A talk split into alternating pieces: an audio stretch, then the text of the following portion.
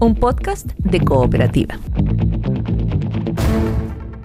Este es el podcast de El Diario de Cooperativa, una presentación de cooperativapodcast.cl, otra forma de escuchar.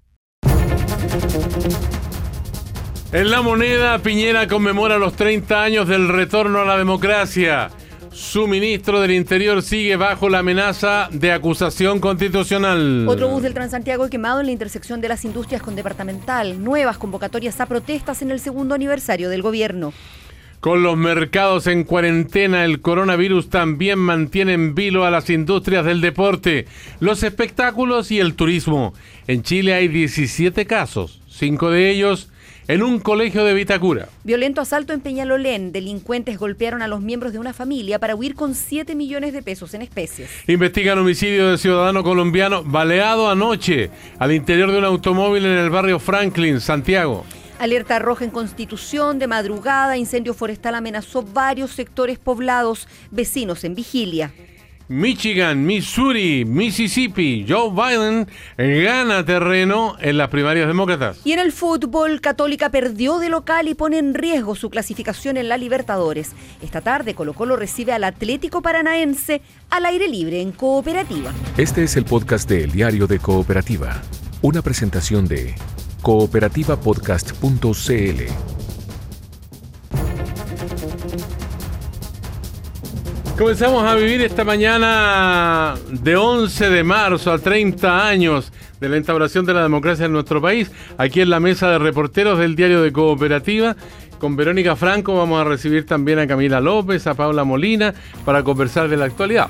Vamos a estar hablando del revuelo en la opinión pública y el revuelo político que provocó esta eh, brutal golpiza de carabineros a un hombre de 69 años. Vamos a hablar también de mm, la cura del VIH. Aparece un segundo paciente residente en Londres eh, que ha sido curado de esta enfermedad.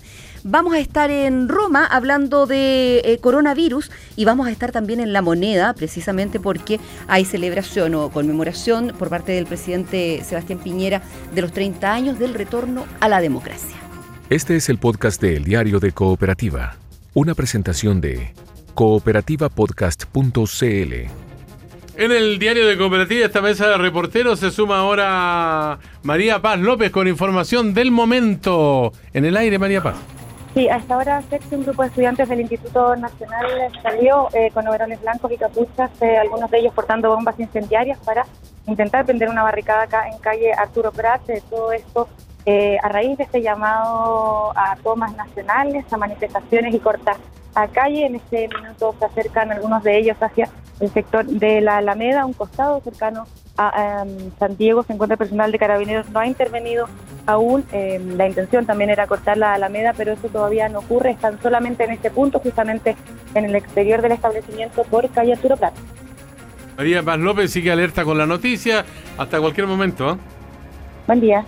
Y estamos esta mañana ya junto a Paula Molina y Sergio Campos eh, dispuestos a hablar de la agenda social del gobierno. Son varias las demandas ciudadanas en esta línea. Anoche el Senado aprobó, eh, algo a regañadientes por parte de la oposición, el proyecto de salario mínimo garantizado que lo deja en 360.200 pesos brutos o 301.000 pesos líquidos.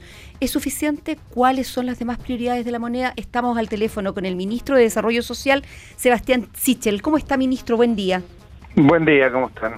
Eh, ministro, ¿qué hace la diferencia entre esta agenda social que plantea el gobierno y el reclamo que hemos escuchado tanto en el Congreso, los partidos políticos y organizaciones civiles de la civilidad, eh, que aquí se requiere un pacto social, o sea, una situación más profunda del planteamiento del gobierno?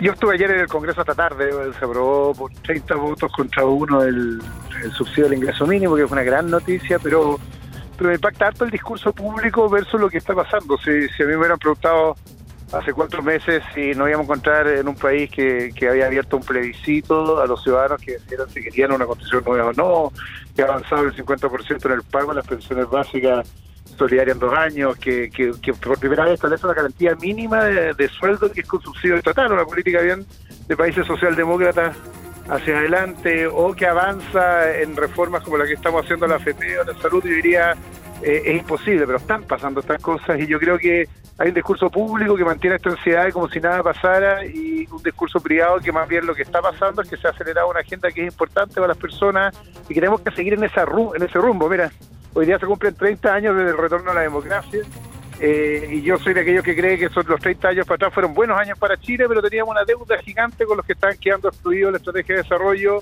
y estos cuatro meses de con construcción de acuerdos, con mayorías políticas entre gobierno y oposición, hemos avanzado en esa agenda. Creo que hay harto ahí de, de show para la galería, pero poco de, seguir trabajando lo que estamos haciendo. Y creo que yo estoy, por lo menos, no es que esté conforme, porque jamás sería suficiente, si no tendría sentido ni siquiera que existieran los gobiernos, la política, si los países estuvieran en la justicia plena pero que hemos avanzado pasos gigantes deberíamos empezar a hablar un poquito más de eso entre nosotros. Ministro, ayer el senador Carlos Montes decía que este sueldo mínimo garantizado no resuelve y no pretende resolver el problema de fondo de los bajos salarios.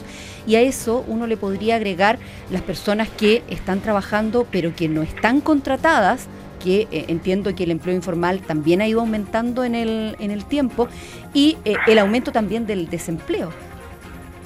Sí, misma lógica de lo que yo contesté y era eso. Los países que creen que tienen soluciones simples a problemas complejos se llaman países populistas y, creo que lo que habíamos hecho bien estos últimos 30 años es que vamos avanzando paso a paso mejorando las condiciones de vida. Eso lo, esa, es la, esa es la gran gracia que ha tenido Chile estos 30 años y la, la verdad es que el pasivo estuvo en la política de que hace cinco o seis años se olvidó de acelerar el paso en materia social y lo que se hizo ayer es un piso mínimo de dignidad, obviamente que no es suficiente, pero el mercado los, o sea, los ingresos estructuralmente cambian por tres factores que tenemos que atacar de la misma manera. Uno, y el más importante, que los países crecen. No son las leyes las que hacen imprimir los, los billetes para que se puedan pagar mejores sueldos, sino básicamente una economía que crece y es capaz de mejorar sus ingresos para pagar mejor el Estado que regula pisos mínimos y quizás máximos de salarios dentro de una economía.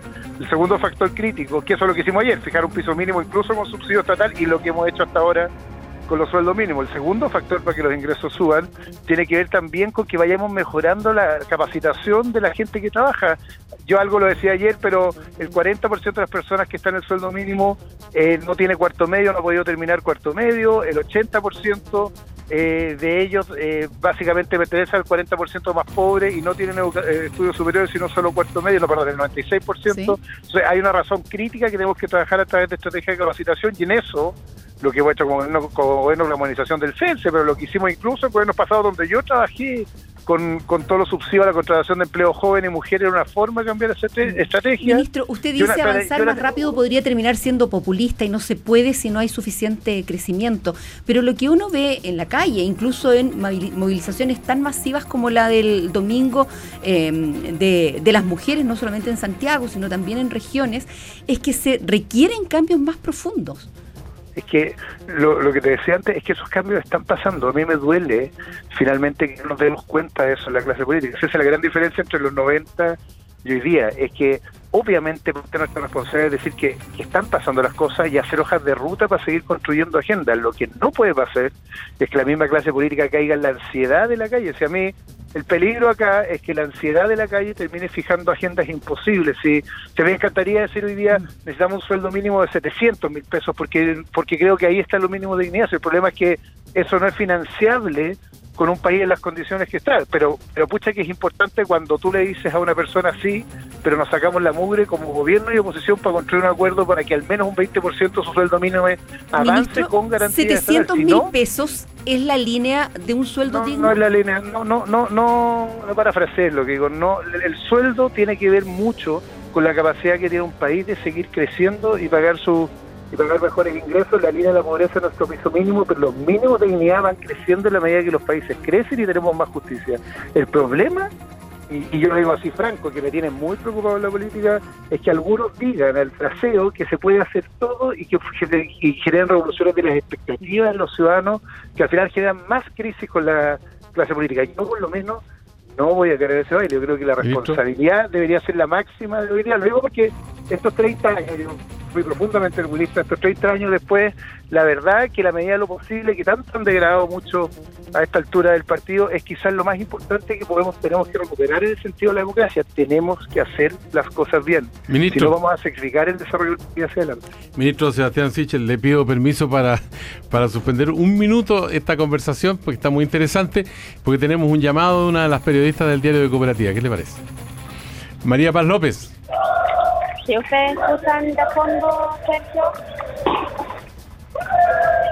se ha cortado absolutamente el tránsito eh, por la Alameda en dirección al oriente, se ha levantado una barricada, todo esto por parte de los estudiantes del Instituto eh, Nacional, que ya les comentaba hace unos minutos nada más, salieron eh, con overoles, muchos de ellos portando bombas incendiarias, una situación que por supuesto ha generado una gran confusión en este punto de la capital pleno centro de Santiago, donde este grupo de estudiantes bloquea la Alameda con barricadas y también los alumnos se han instalado en este lugar mientras que los encapuchados que portan las bombas incendiarias, que están eh, vestidos con overoles blancos, están en la puerta del establecimiento. María Paz López eh, alerta con la noticia y seguimos aquí en el Diario Cooperativa con el ministro de Desarrollo Social, Sebastián Sichel. Le va a preguntar Paula Molina. Muy buenos días, eh, ministro. sí, quería preguntarle respecto a lo que usted plantea en términos de que el, en el ámbito político no caer presa de la ansiedad de la calle. Usted ha planteado, a lo mejor se pueden hacer demandas que sean eh, que vaya más allá del presupuesto, lo que permite el crecimiento. Pero hay otro tema que pasa en las calles y es que eh, vemos una situación donde hay violencia, donde eh, carabineros hay recién un proceso por torturas en Ñuñoa que va avanzando en la justicia, hay imágenes y denuncias de violencia policial ayer que incluso asume el mismo ministro Blumel. Blumel, ¿cómo, em, ¿cómo afecta eso esta capacidad de que la opinión pública asuma y se dé cuenta de lo que usted dice? Que vamos avanzando, que eh, se aprueban eh, cuestiones importantes, que se responde a la agenda social. ¿Cómo eh, estos hechos que estamos viendo de violencia impiden ver esos avances, particularmente cuando se ven involucrados carabineros en quien debería residir la confianza de la ciudadanía de ser protegido?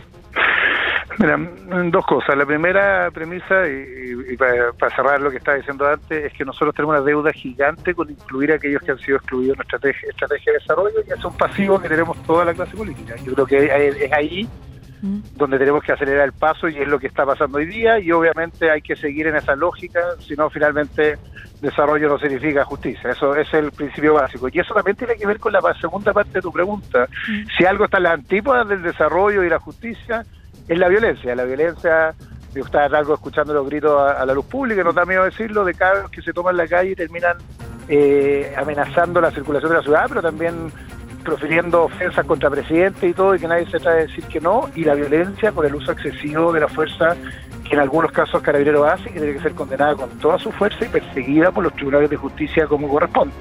Ambas violencias son, son de igual magnitud, pero, pero lo digo sinceramente, más me preocupa la segunda desde la perspectiva pública porque quienes tienen el monopolio legítimo de la fuerza tienen que hacerlo responsablemente y tenemos que respaldarlos para que lo hagan responsablemente y eso significa condenar cuando ha habido uso excesivo. Pero no me quiero no hacer cargo también de esto. Hay, ha habido harto silencio cómplice como de miedo a la calle también de decir, ¿sabe qué? Yo a mí no me gusta ir a una sociedad en que gratuitamente se ofenden los presidentes, se toma la calle quien quiere, el que más grita cree que pone la prioridad a la agenda social primero porque interrumpe la vida pública y pide que se elimine los tags. Yo creo que también hay una conversación ahí, quiero hacerme cargo de la, de la segunda parte porque te lo digo así franco y lo dije, ¿eh? para, no tratar de equipararlo, pero la segunda, la primera parte que tiene que ver con la violencia que ejerce una presión o una pulsión social y que pone ansiosos a los políticos, termina tocando también la agenda de un país, porque los que más gritan se ponen delante de los que más necesitan y eso hace finalmente que no tengamos capacidad de resolver bien los problemas del país. Yo tengo una preocupación, me dieron ayer con las pensiones alimenticias, aquí hay mujeres que no pueden pagar a fin de mes los alimentos de su hijo, aquí hay niños que están siendo vulnerados y tenemos que sacar el Servicio de Protección de la Infancia que termina con el Sename y no quiero que finalmente la violencia defina dónde está la agenda, eso es parte de la conversación. me cargo de la otra parte, de la otra parte, no, no, no, 100%. Sí, pero mi pregunta iba apuntada a eh, esta necesidad que hay que ver de que el gobierno avance, usted está al frente de la agenda social y eso es lo que queda totalmente opacado cuando ayer en la opinión pública lo único que veía con horror era el video donde a una persona de 69 años, carabineros, eh, mostrando poco, poco entrenamiento quizás, no poco profesionalismo, consideraban que la única manera de contener era arrollándolo a palos. Entonces, esa es mi pregunta. Paula, no, y te lo contesté eso primero. Es, creo que eso no solo es condenable, sino que hay que perseguirlo hasta las últimas consecuencias. Tenemos tribunal de justicia que tiene que hacer su tarea y tenemos que condenar transversalmente el uso excesivo de la fuerza policial. No tengo ni un, miedo a decirlo, lo he visto varias veces. Entonces, no, y creo que eso también opaca y hace difícil muchas veces construir la agenda, pero lo que, a compensar de, de, segunda línea, es que parte importante de lo que tenemos que hacer la, la clase política es que no nos, no nos tiemble la mano a decir en ambos sentidos cuando condenamos la violencia. A mí no, no tengo ni un, ni un terror a decirlo porque sí creo que tenemos necesitamos a carabineros controlando el orden público eh, todo el día y por lo tanto más fuerza hay que tener en condenar cuando hay abuso. Oiga, ministro Sichel, usted ayer eh, planteaba que las actuales sanciones eh, para los padres que no pagan las pensiones alimenticias, que usted aludía recién, son ineficaces. ¿Qué es lo que asegura que eh, el ingreso de estos padres a DICOM va a ser eficaz? Cómo se asegura finalmente el pago, que es harta plata la que está pendiente, ¿no? Eh, a los niños, 216 millones de dólares en cuatro años. No, es increíble. Primero es increíble la deuda, es increíble, porque si, solo para que lo equiparemos, es casi seis, seis servicios al adulto mayor del Estado. O sea, todo lo que hacemos para el adulto mayor que no es pensiones eh, eh, es mucho menos plata que lo que se ve en esto. Cuando Mira, hay un padre no, que debe, no sé, un millón, dos millones, tres millones de pesos, ¿cómo se asegura Mira, finalmente que eso llegue al niño?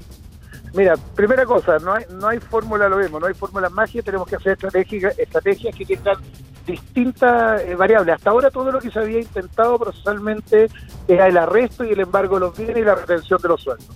¿Por qué no funcionó, o por qué funcionaba poco? A veces funcionaba y no funcionaba, y a veces no, pero solo en el 10% de los casos funcionaban los arrestos, por ejemplo, es porque toda la responsabilidad le correspondía a la mujer.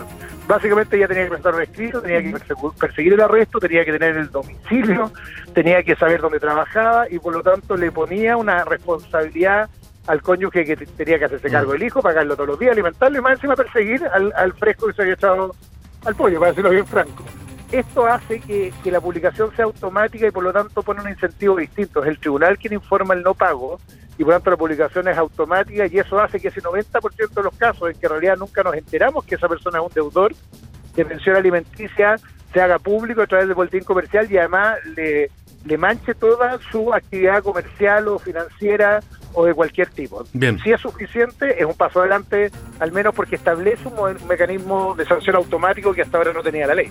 Le queremos agradecer al ministro de Desarrollo Social, Sebastián Sichel, por eh, conversar esta mañana con el diario de Cooperativa. Que tenga un buen día, ministro. Mucho Gracias, gusto. ministro. Hasta luego. Buenos días.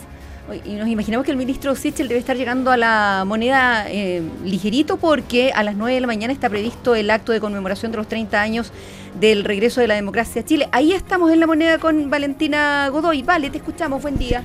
Sí, hola, buen día. Ya está todo instalado acá en el patio de los Cañones, en el Palacio de la Moneda, para este acto de conmemoración de los 30 años del retorno a la democracia. 30 años vive la democracia, viva la democracia, es lo que dice eh, un cartel que está al centro de este acto. Hay también una suerte de escenario donde están instaladas sillas, donde por cierto va a estar el presidente acompañado de otras personas. Se ve también eh, una pizarra con réplicas de los votos desde el año 1990 y en los costados del patio hay eh, fotos bastante grandes de los expresidentes Patricio Elwin, Eduardo Frei Ruiz Tagle, Ricardo Lagos y también Michelle Bachelet. Es parte eh, del contexto de este acto. Vemos sillas para unas 400 personas. Eh, ya hemos visto llegar a ministros de Estado, a la ministra de la Cultura, al ministro eh, de Salud, también algunos representantes de partidos políticos. Están convocados también, por supuesto, el presidente de la Corte Suprema, el fiscal nacional, el Contralor. A esta hora están repartiendo banderas chilenas eh, a los eh, invitados que eh, ya están acá instalados en esta ceremonia donde el presidente debiera dar un discurso, dicen, de proyección, donde no se va a enfocar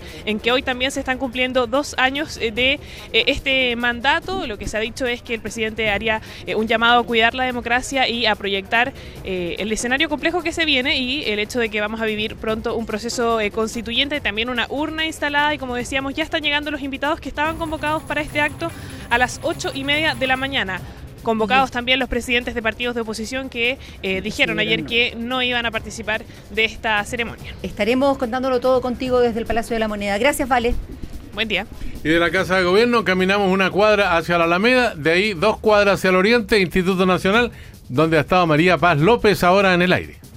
Sí, una decena, Sergio, de Molotov fueron lanzadas hacia el personal de carabineros, específicamente hacia el carro lanzagua y hacia eh, los carabineros de fuerzas especiales que estaban en ese lugar, una situación bastante compleja fue la que se vivió en este punto, eh, luego de que se cortara la principal arteria de la capital por parte de un grupo de encapuchados, una situación que se mantiene, precaución para quienes transitan por Arturo Prat, eh, porque los incidentes continúan a esta hora. María Paz López sigue alerta con la noticia. hasta cualquier momento, María Paz. Este es el podcast de El Diario de Cooperativa, una presentación de cooperativapodcast.cl. Con Carolina Espinosa que está ahí... Eh, eh, atrapada en Fiumicino. Atrapada, es perfectamente definido eso. atrapada en Fiumicino en el aeropuerto en Roma tratando de buscar caminos para llegar a España. En fin, eh, Camila López, aquí en Chile una situación que ha sido muy comentada, criticada, discutida por la opinión pública y a nivel político. Eh, que dice relación con la violencia brutal de un policía contra una persona de casi 70 años. Sí, Sergio, buenos días, porque efectivamente ayer en la Brigada de Derechos Humanos de la PDI declaró Patricio Bao, el hombre conocido por todos ya de 69 años, que fue agredido por carabineros en las cercanías de Plaza Baqueano en el contexto de la marcha del 8M.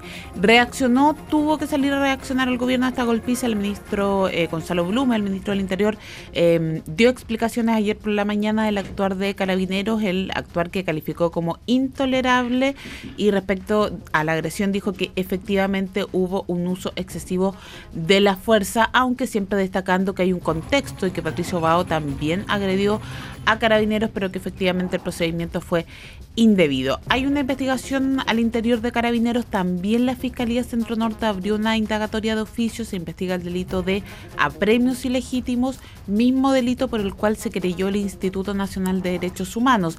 La Intendencia Metropolitana también se creyó en este caso, pero en contra de Patricio Bao por desórdenes públicos invocando la ley antibarricadas. Algo que ayer pareció bien inexplicable, aunque el intendente salió a explicar. Tal cual, el intendente Felipe Guevara Vero explicó más tarde que cualquier formalizado o detenido pasado a control de detención cuya detención sea declarada legal, obliga a la Intendencia a presentar las querellas correspondientes y reiteró también el Intendente el rechazo al uso excesivo de la fuerza por parte de carabineros, es decir, es un procedimiento estándar, digamos, de alguna forma. Y también es raro que eh, sea por desórdenes y no por eh, agresión de, obra, a carabinero, maltrato de obra. Tal cual, es por desórdenes públicos, probablemente eh, ese es el delito porque a él se le formaliza el lunes, probablemente así fue el parte que hizo en su momento carabinero y por eso la Intendencia se obliga a querellarse por este delito y no por maltrato de obra.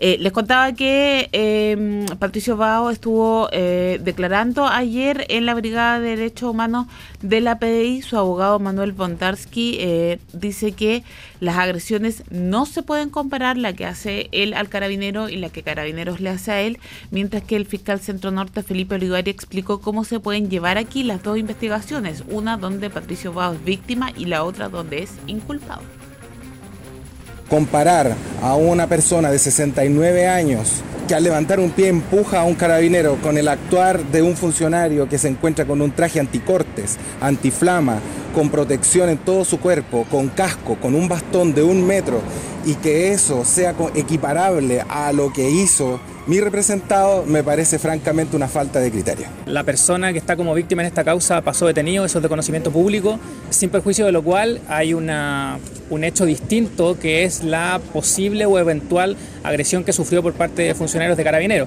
Por lo tanto, la Fiscalía eh, está investigando ambas cosas con igual celo, con estricto apego al principio de objetividad.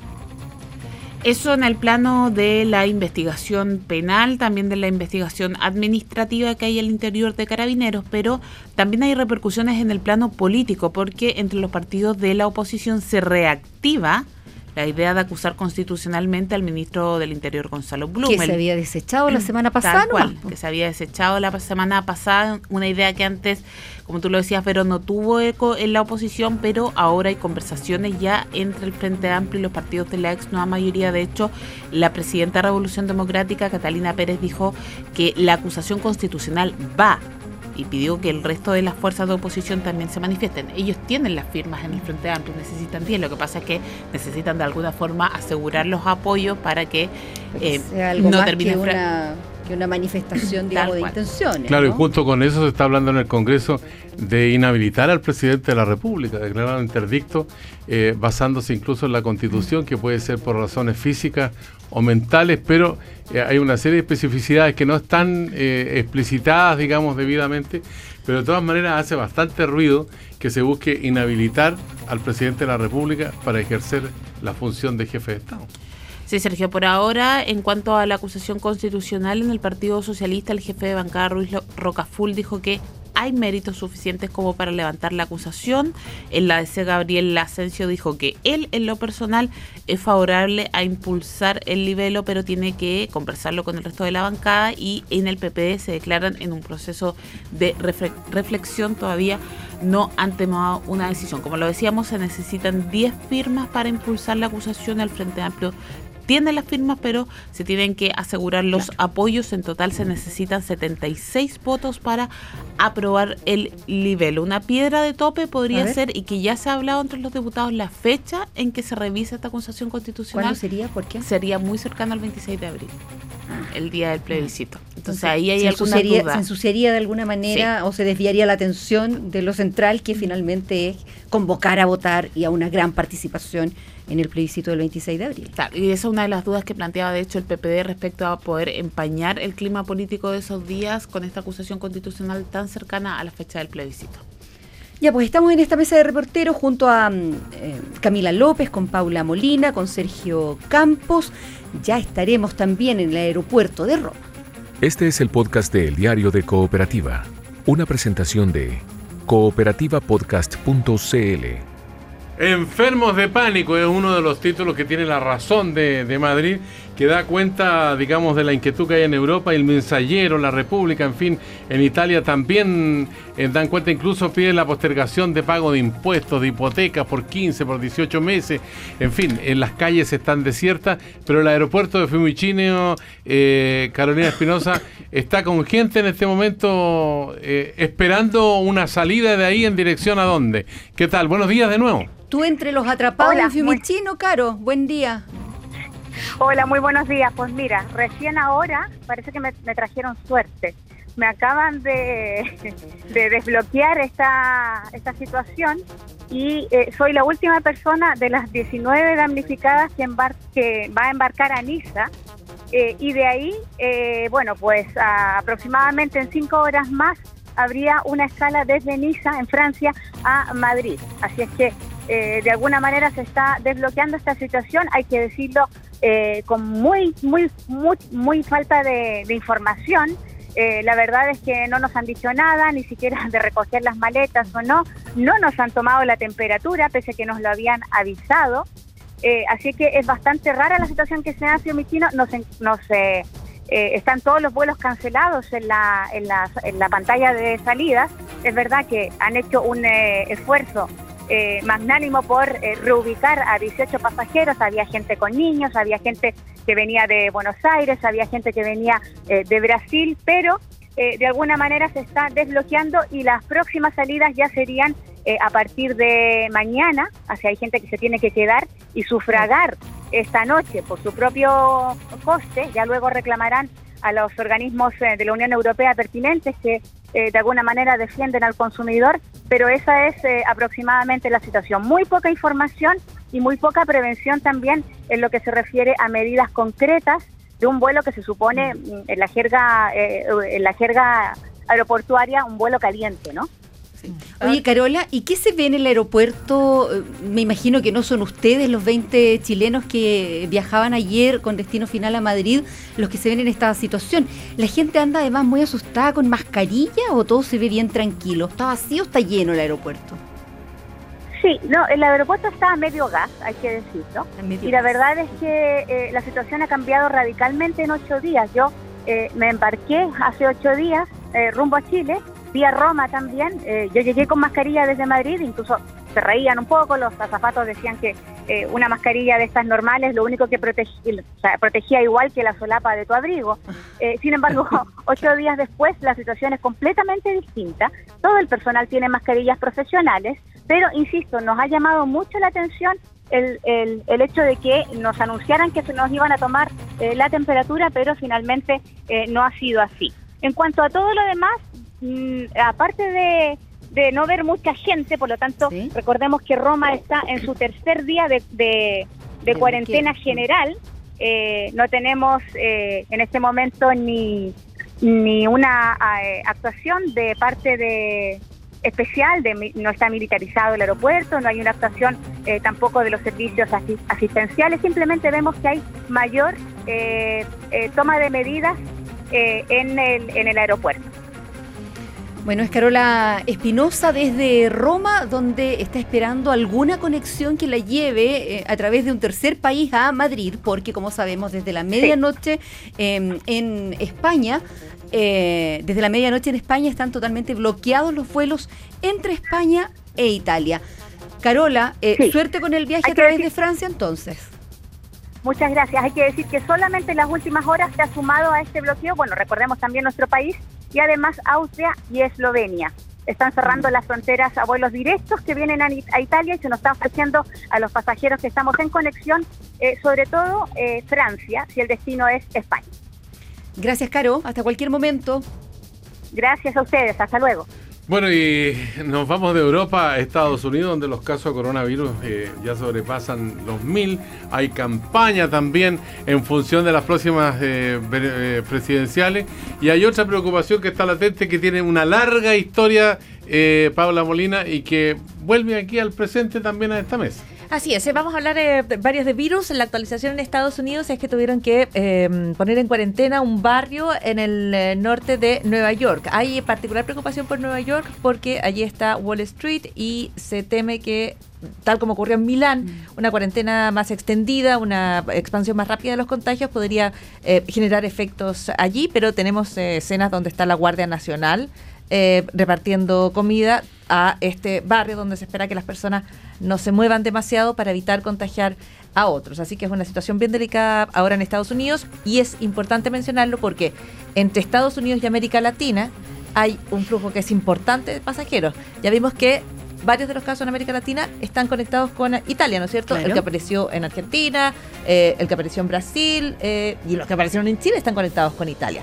Piensa en cuánto más frecuente es un viaje a Estados Unidos para la población latinoamericana. Piensa en México. Piensa en mm. eh, incluso cuántos vuelos salen de Chile a Nueva York. Eh, son varios. Eh, por lo tanto, allí puede haber una fuente de contagios para Latinoamérica y por eso nos interesa mucho lo que pasa en Estados Unidos a partir de ahora. Aparte, hay otras novedades. Se conoció ayer la identidad de eh, la segunda persona en la historia que eh, se cura, si esa es la palabra, del VIH. Se llama Adam Castillejo, es venezolano, vive en Estados Unidos. Se, se, eh, el tratamiento tuvo lugar y tuvo éxito hace un año. Pero eh, recién ayer eh, este ciudadano que vive en Londres, perdón, no en Estados Unidos, vive en Londres, eh, permitió que se conociera su identidad. ¿Qué es lo que se logró? Se logró eliminar el VIH en este paciente. El VIH es el que causa el SIDA. Entonces, la expresión como se curó el SIDA es no es aplica. Incorrecta. Lo que se logra es que se elimina el VIH eh, de este paciente. ¿Y cómo se elimina el VIH?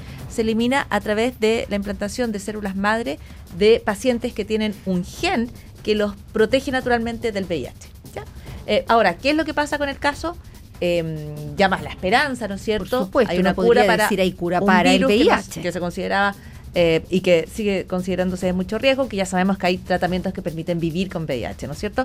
Pero eh, en lo concreto no es un eh, paciente, no es un tratamiento que se pueda replicar de manera genérica. Eh, ¿No? ¿No? hay optimismo, pero eh, es un hito. El tratamiento utiliza células madre de donantes especiales eh, que tienen un gen que los protege. Pero no se puede replicar porque no es posible masificar aquello. Porque Paula? no protege a todos tampoco. Ah. O sea, son mm. dos casos exitosos y este caso tiene un año. Eh, entonces no es un tratamiento que tú puedas eh, aplicar de manera eh, masiva y Sí, sí. ampliamente. Ahora, siempre es un avance científico. Eh, el caso que eh, se conoce es importante porque a un año del éxito del tratamiento sigue sin presencia del virus eh, VIH, por lo tanto eh, tiene como este eh, largo efecto el eh, tratamiento y por lo tanto se considera más eh, exitoso. Es una terapia, terapia además que es eh, bien agresiva. Por el lado bueno, los tratamientos que hoy existen para vivir con VIH sí dan eh, bastantes resultados. Claro. Lo importante es que sean disponibles y que estén eh, de fácil acceso para la población que lo necesite, pero esa es otra conversación. Vamos al Palacio de la Moneda por un momento. Hablemos de política, de esta eh, conmemoración de los 30 años de la reinstauración de la democracia en el país. Valentina Godoy. Sí, ahora sí está todo eh, un poco más armado, ya han llegado prácticamente todos los invitados a este acto en el Patio de los Cañones en el Palacio de la Moneda, que como decíamos tiene este cartel principal que dice 30 años, eh, viva la democracia.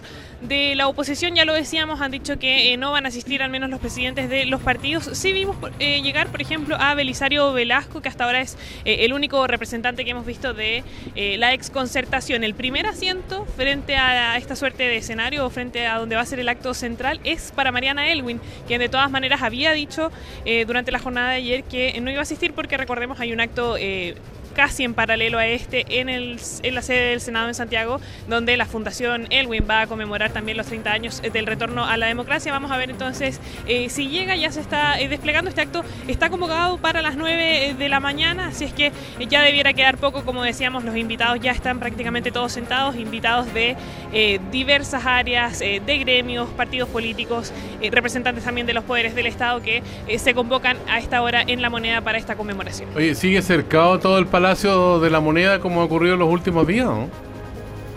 Sí, sigue, sigue cercado. Hay eh, un cierre desde el lado de la calle Moneda hacia la Plaza eh, de la Ciudadanía con estas eh, vallas papales. No se puede cruzar por ahí. eh, y lo mismo pasa del otro lado, eh, eh, o sea, hacia la Plaza de la Constitución, quiso- quise decir, y lo mismo pasa del otro lado por la Alameda eh, hacia la Plaza de la Ciudadanía. Vemos a esta hora también llegar al general director eh, de Carabineros, Mario Rosas, es parte también de los invitados a esta ceremonia. Gracias, Vale. Retomamos en cualquier momento. Oye, me hacen notar a través de redes del- sociales, Sergio Cortito, Ah. me hacen notar que la mayoría de quienes están celebrando hoy en la moneda, si no hay gente de oposición, eh, habrían votado no, perdón, habrían votado sí en el plebiscito del 88 y habrían votado por Vigi, sin duda, en eh, las elecciones del 89. Y lo que están celebrando hoy son los 30 años del retorno a la democracia. Bueno, son las paradojas de la política también que se da esta mañana ahí en la Casa de Gobierno y con Camila López, Paula Molina, les decimos que ha sido una buena jornada esta que hemos vivido aquí con noticias de Chile y el mundo. ¿ah? Este es el podcast de El Diario de Cooperativa, una presentación de cooperativapodcast.cl.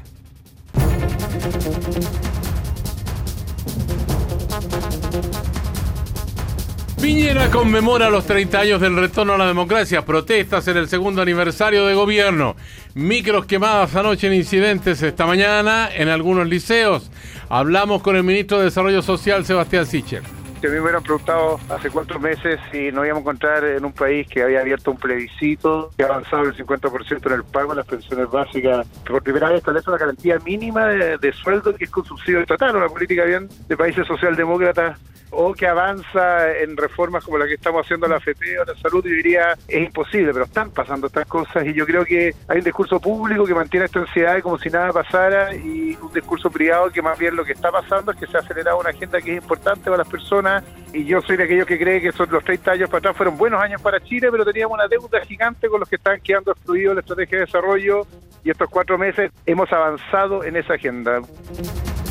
Con los mercados en cuarentena, el coronavirus también mantiene en vilo a las industrias del deporte, los espectáculos y el turismo. En Chile hay 17 casos, 5 de ellos en un colegio de Vitacura.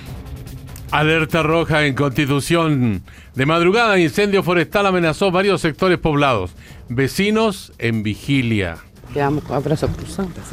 Muy cerca. Se ve, muy- por lo menos de aquí se ve muy cerca. Con miedo. Tenemos todo listo para llegar y tomar los niños y salir. la preocupación que agarra tan fuerte el- y tan rápido el fuego. Pero igual tranquilo sí porque vemos que bomberos ha llegado de todos lados. Y nos veimos angustiados, preocupados como vecinos. Pues. No, nervio a nivel Dios. ¿No van a dormir No, ni jodiendo. Violento asalto en Peñalolén. Delincuentes golpearon a los miembros de una familia para huir con 7 millones de pesos en especies. Me toma las manos, me toma la cabeza, me lleva a la cocina y ahí me encuentro con el resto de mi familia que está reducida, mi padre, mi hermano. Una persona con pistola en mano, una mujer con un cuchillo, era un hombre y una mujer en la cocina, más el tercero que me llevó a mí. Y en ese minuto garabatos de todo tipo, que guardáramos silencio, que entre más silencio guardáramos, más rápido iba a hacer todo. Y, recibo un golpe de esta persona que tenía una pistola en la formalizan por parricidio al padre del menor de 11 años encontrado muerto en el río Tinguiririca, en O'Higgins. Está confeso. Investigan homicidio de ciudadano colombiano baleado anoche al interior de un automóvil en el barrio Franklin de Santiago. Eh, mientras están estacionados en la intersección de calle Arturo Prat con Ñuble, el vehículo es interceptado por una moto de la cual un hombre extrae un arma de fuego y efectúa varios disparos hacia el interior del auto, siendo una de las víctimas llevada por personal SAMU hasta dependencias de la posta central, mientras que la otra persona fallece en el lugar. Y en el fútbol, esta tarde al aire libre, Colo Colo recibe al Atlético Paranaense por Copa Libertadores. Católica perdió de local, comprometió su clasificación. Recién arranca la Copa, no arranca de la manera que nosotros hubiéramos soñado ni pensado, pero evidentemente todavía quedan cuatro partidos, así que hay que jugarlos. Tuvimos situaciones en un partido cerrado de Copa como para empatarlo y no, no lo pudimos lograr. Aquí termina el podcast de El Diario de Cooperativa. Lo escuchas en vivo de lunes a viernes desde las 6 de la mañana y todos los días en cooperativapodcast.cl.